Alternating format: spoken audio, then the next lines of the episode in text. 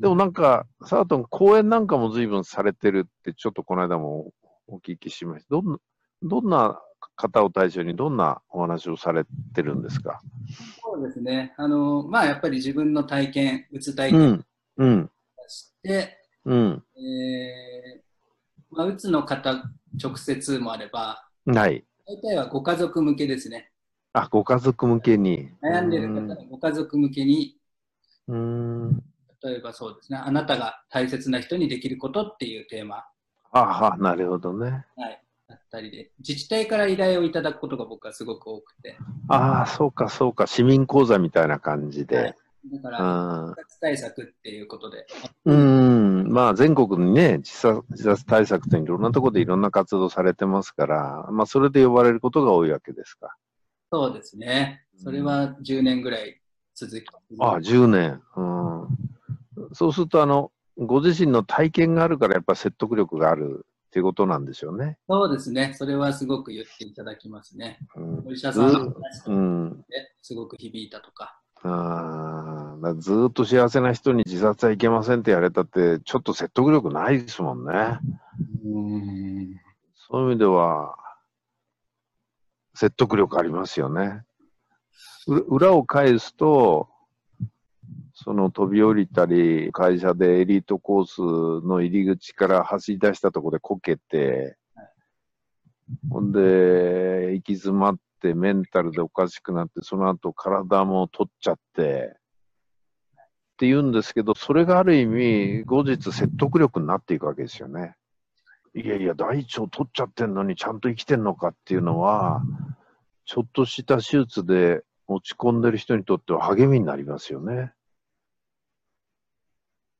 だから今のお話伺ってて思うのは、いろんなマイナスの事象とかマイナスの体験っていうのは、まあ、いくらでもプラスにこう生かすことができるっていうか、ほんの少しのマイナスはほんの少しのプラスにしか転嫁できなくて、大きなマイナスの人ほどやっぱり反対に触れると大きくプラスになるのかなと。それがそのサートの説得力。多分メディアから見ても、そういう中身があるからこそ、こう、なんか面白いっていうかね。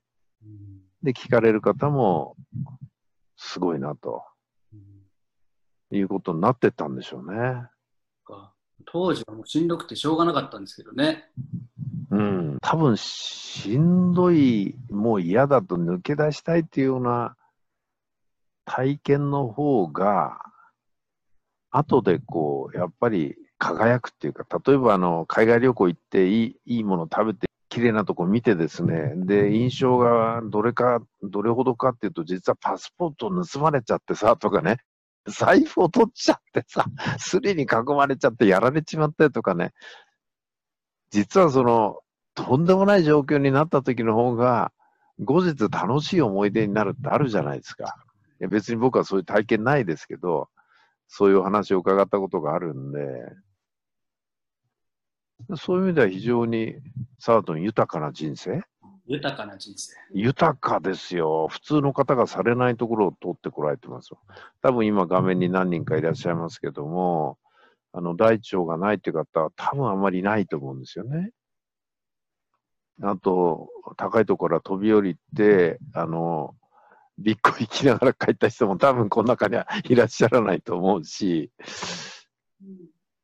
サラリーマンとしてはエリートコースを行きながらひっくり返ったっていうのだって、そんなに誰しもが、それはもともとできるってベースがないとコースに入れませんから、豊かですよね、そうやって考えると。で、メディアに取り上げられて、おはよう日本にまで出て、本まで出してって言って、まあ本出してる方ってたくさんいらっしゃいますけど、たくさんいるったってやっぱり100人集めた時に何人いるかったらゼロに近いぐらいですよね、現実には。すごいですよね。そうやって考えてくると。すごい豊かだなって今お話伺ってて、過去の経験を生かして講演とかカウンセリングをされるっていうのは、多分サートンの話を聞かれて、生きる希望とか勇気を強く持ったとかね、いう方も随分いらっしゃるんじゃないかと思うんですよね。そういう意味ではすごい人に役立つ生き方がができるようになってるじゃないですか。なんかこうやって考えるといいことだらけっていうふうに なっちゃいましたね、なぜか。そうですね。うん。ね、しんどい時のことって辛いし、なんか消し去りたいって思ったようなこともありましたけどね。今、うん、それもあって豊かさだなと思って。うん、全部感謝みたいになってきますよね。なってきますよね。うん、あの、オセロの話をどこかでしたことがあるんですけど、真っ黒なのが並んでても最後に白で挟んじゃうと全部白になると。で、多分、黒の深い石ほど表に返したとき白の深さも違うんじゃないかと。いや、人によっては最後に真っ黒にしちゃう人もいらっしゃるんですよ。人生晩年になって、こう、まあ、みっともない言動によって取り返しのつかない評価になっちゃう人っていうのは、ある意味最後にこう全部黒くしちゃうような人で、サウトン見事にこう白くしてってるんじゃないですかね。なんかそんな気がしましたけどね、今お話伺ってて。うん、うん、なんか自分が大きく見せちゃうみたいなの結構人生テーマみたいな、今話してても思ったんですけど、うんうん、でそうするとちょっとなんかいろんな欲とかも出て、なんか結局どう見る見られるかで苦しくなったりして、黒黒っぽくなっちゃうのかもしれないですけど。うん。あの、なんだろうな。まあ、そのまま受け入れちゃうと楽ですよね。だ私なんか、あの、まあ、皆さんそう思われてない方も結構いらっしゃるんですけど、実に大したことないという思いが強いもんですから、大したことないですよねって言われたとき、ピンポンってこう笑顔で返せる。いや、よく見てるね。実はそうなんだよね。と。意外とこう、そういう評価もらっても、だもんねっていうぐらいでですね、落ち込まなくて済むっていうかですね。逆に高い評価もらうと、は、なんか私のいいとこを見てるのか、そうなれって意味なのかなとか、こういうふうに捉えちゃう癖があるもんですから、楽ですよね。うん。そうですよね。高い評価をもらうことが当たり前みたいに、それをもらえないとダメなんだって思い始めたり。ああ、きついでしょうね。でこんなこともありますよね。ああ。そういうサートンは今後はこう、なんかそれね、カウンセリングも数年前までだったっていうことですし、今後は何をこうされるんですか、これからは？そうですね、まあ、カウンセリング的なことも講演会もしてるんですけど、うん、何をって具体的にの話じゃないなくなっちゃうかもしれないんですけど、うん、これまでまあ一人でずっとはい、そうですね、されてきたわけですよね。うん、ちょっと一人でやるっていうのを手放そう。うん。一人でやるとちょっとどうしても、あの、強くなんだけど、大きく見せなきゃみたいな、さっきのもあったりする。はい。まあ、これはもう、あの、流れてる人の流れに乗って委ねてみようと。はいはい。そういう気持ちが、この1ヶ月、2ヶ月で出てきたんですよ。はあ、委ねてみようと。ここで大事なのは、誰に委ねるかってすごい大事なポイントになりますよね。そうなんですよね。もうしょうもない方向に行く人に委ねたら一緒になって落ちちゃうわけですから。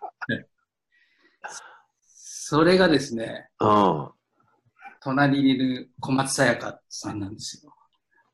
なんか見事に話がつながっていくんですよね、これが。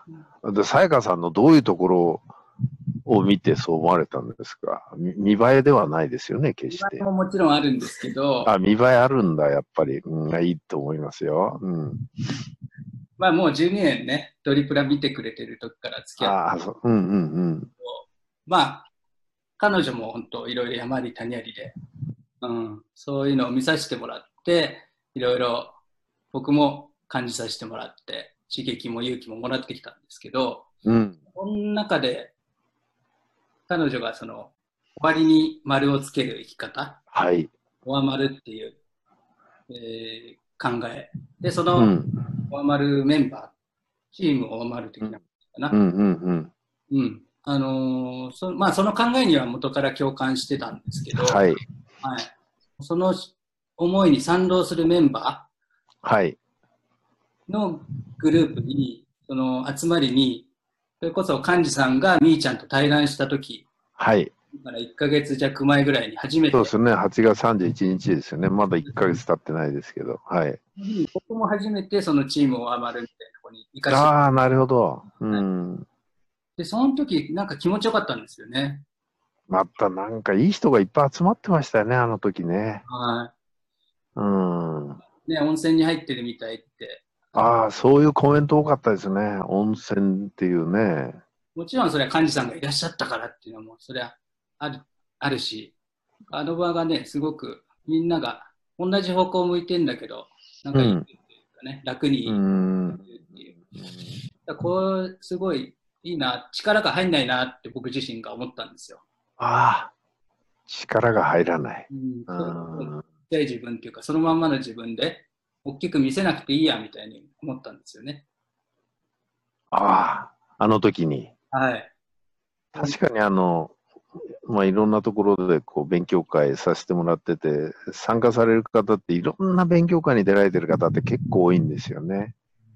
で、そういう方が結構共通して言ってくださるのがですね、あなたみたいに力の入らない講師は初めてだっていうふうにですね、何にも力がないとよく言われるんですよ。で、まあね、つって力入れたからって伝わるわけじゃないしねって言ってまたポーっとして言うもんですから、その抜け具合が最高とかね、こう、よく言われますけど、サートン自身、まあね、この間別にそんなに私お話ししたわけじゃない、まあね、皆さんの感想を伺ったりしてたわけですけど、はい。サートン自身は、あの、なんかこう、大久保漢字を見てなんか感じたものっていうのはありました？やっぱり力が入ってないっていうか、そうですよね。力が入ってない、うん、なんていうかな、場を信頼してるというか、うん、ただそこに身を置けば、うん、あのー流れができるというか、いい場になる、うん、うん、そういう感じで本当に力が入ってないうん、気がして、うん。うん。いやー、なんか、心地よかったですね。多分あの場であの場をこういうものにしようっていう意図はないんですよね。うんあの、とんでもないこと言うと何にも考えてないんですよ。全く何も考えてなくて、で、まあ今日はね、冒頭申し上げたように小松沙耶香さんからみーちゃんと話してほしいっていうんで、まあお話ししようと。でその割にはなんか随分いっぱい来てるなとか、こういう感じでですね、見てただけで、えーそれだけなんですよね。だから、特に、うーん、どうだろう、60代後半から、なんか意図的にこういう場を作ろうっていう感覚、まあ60代半ばぐらいからかな。もうないですね。もう、まあいいやっていう感じ。だから楽なんじゃないですか。いや、意図的に温かい場を作ろうとすると、作ろうということ自身が僕に、私の感覚からすると、決して自然ではないんじゃないかなと。温かい場を作らなきゃ、で無理があるなっていう感じが 僕はしててですね。そこに力が入ってたんですね。うん、だから、温かい場を作ろうと思って作れるならいいですよ。作れるならいいけど、そういう意図があった時にできんのかな？なんかそこに無理があるような感じしますもんね。それよりなんか自分が暖かくなってりゃ勝手に暖かくなるじゃないですか。今喋ってること僕初めて喋ってますけども、そういうことなんじゃないですかね。自分がポカポカポカしてればいい。うん、周りを明るくしようっていう、とりあえずあなたがまず明るくなったらってこう言いたくなるわけですよね。で、あなたが明るくなれば、少なくとも周りは少し明るくなると。で、その人が明るくなれば、もうちょっと先まで明るくなる。いや、僕はもう雰囲気大事とか明るさ大事っていうのはもう100も承知でよくご説明はしてるんですが、うん、でもやっぱり、まあ、自らがそういう存在になるってことが大事なんでしょうね。自然になるっていうのかな。うん。どう、どう、どう思われます？サートも。いや、もう、本当それ理想ですよね。やっぱり、こんな場を作りたい、こんな風にしたい、なりたいって意図ですよね、今おっしゃった。うん、うん。それってやっぱ知らず知らず力入りますよね。うん。そのエネルギーが来る人とかにも伝わっていく。うん。で、意図通りにならないとまたダメだったとか。そうです。うん。ただ、たただしですね、はい、そういう意図は、意図を持ってそっちの方向に努力することは悪いことではないと思うんですよ。今思ったのは手張りですね。うん、まさに、形を作って明るくしていく。でも、その型をまず学びますよね。で、型を作るけど、型から離れて型を破ってこう自由自在に生きていく。だから、明るい雰囲気を作ろうって言って、例えば、えー、花を置くとか、優しい BGM を流すとか、そういうのは決して悪いことじゃないですよね。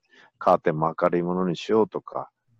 で、自分自身も、と同時に、そういう形を整えながら、さらにその上の、なんていうかな、形を超えて、そういうものがなくても、そういう場になる、空気が作れるところまでいけるのがいいのかなと、ちょっと今思いましたね。うん。自然体で。うん。でも最初は意図していいと思うんですよね。例えば、あの、話が合ってるかどうかわかんないですけど、お茶の稽古をすると、あの、まあ、割り稽古って言って、パーツパーツでこう稽古していって、こう、投資でやっていくと。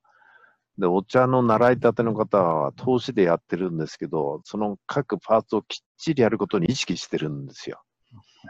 ところが名人になると、もうそんな意識ない、無意識なんですね。で、それって流れるような感じで全然綺麗なんですよ。型を間違えないようにしようとしてる人って堅苦しいんですよ、やっぱり。見てると。で、お茶の名人、達人の人のこう映像を見てると、すごい自然なんですよね。そこがいいんですよね。でもそこに行くにはまず、型の稽古から入ってるんですよ、あれも。うん。いや、最初から自然でいいですねって、いや、それでたらめですよと。あの、相田光夫さんの字を見てですね、いや、字なんてどんなんでもいいんですね。あの人の楷書を見てくださいと。コンピューターのフォントみたいな楷書書かれますよね。ピカソのデッサン見てくださいって写真ですかと。いうようなデッサン力があってのあの絵なわけですよ。それを、いや、どうでもいいんですよねって真似したら、それはデタラメっていうわけですよね。こここじゃないですかね。だから、いや、字なんか、例えば武田壮雲さんっていうすごい書家、今、現代アートでも大ブレイクしてますけど、あの人のレクチャーって面白いですよ。字なんて書かないですよ、どうでもいいですよねって言いながら、見事に型をきっちりされてるし、最初のところではそれ教えられるんですよ、やっぱり。で、言いながら型はどうでもいい。書に型があるわけないって平然と言うんですよ。一見すごい矛盾してんだけど、矛盾してなくて、あの、難しい問いかもしれないですけど、まあ、聞いておられる方もちょっと今の話をこう、自分なりに熟成していただいて、まあ、考えていただけたらいいかなと思いますけどね。ああ、もう1時間近く経っちゃいましたね。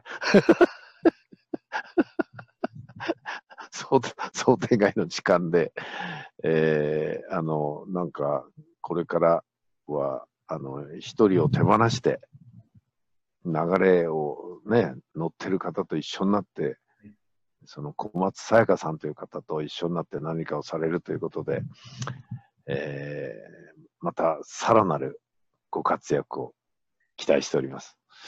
今日はありがとうございました。はい、どうもありがとうございました。